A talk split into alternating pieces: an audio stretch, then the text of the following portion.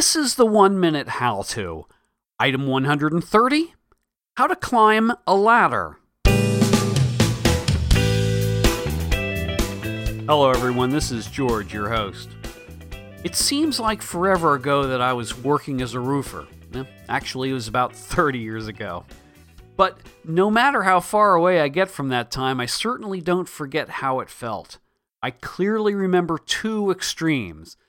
One extreme was that of carrying fifty pounds of shingles on my shoulder as I climbed a ladder forty feet up to the roof, three stories above the ground.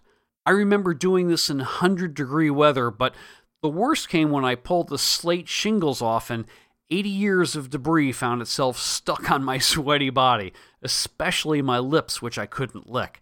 And the other extreme came when it was our job to take down an addition to a barn. Now, the barn was about one hundred fifty years old, and the addition was only about twenty. Well, we did this in single-degree temperatures, which were made much worse by a constant wind since the barn was at the top of a treeless hill. Uh, no, I don't miss those times. So, safely climbing a ladder is a really important thing and one that roofers take seriously, but most of us don't think about very often. Now, I'm going to explain to you the right way to ensure that your climb is safe. I'm first going to assume that you've read the manufacturer's instructions and you're using the ladder for its intended use. Now, this is simple common sense. I'm also going to assume that the ladder's been well maintained, the rungs aren't slippery or wet, and you're not using the ladder around electrical lines. Again, a little common sense goes a long way. All right, here we go.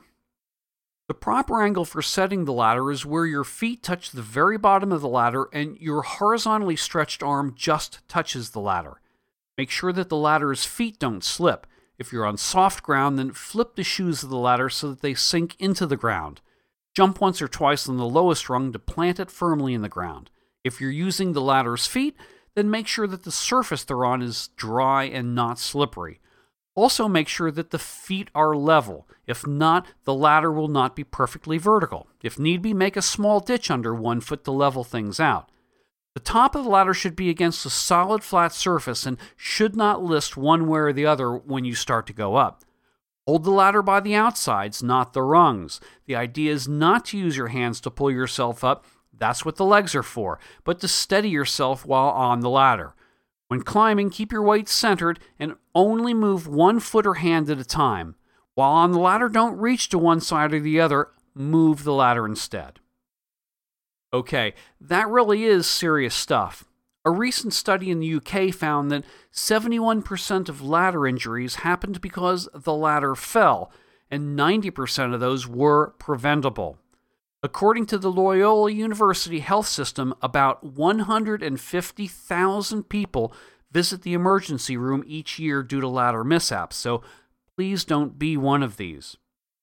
To close, I think I'm going to mention something completely off-topic, but hopefully beneficial to you.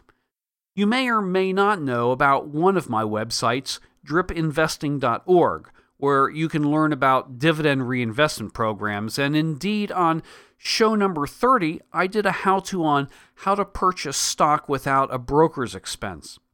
Well, I've started a companion blog, which you can find at prudent investor dot wordpress dot com.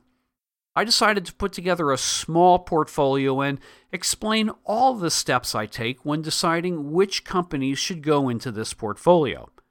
My first purchase was a water company, and you can see how I started by considering ten companies, then whittling them down to finally making a single choice. So if you think that your paycheck might need a bit of help and you're willing to be patient and prudent, then check out prudent investor dot wordpress dot com. See ya!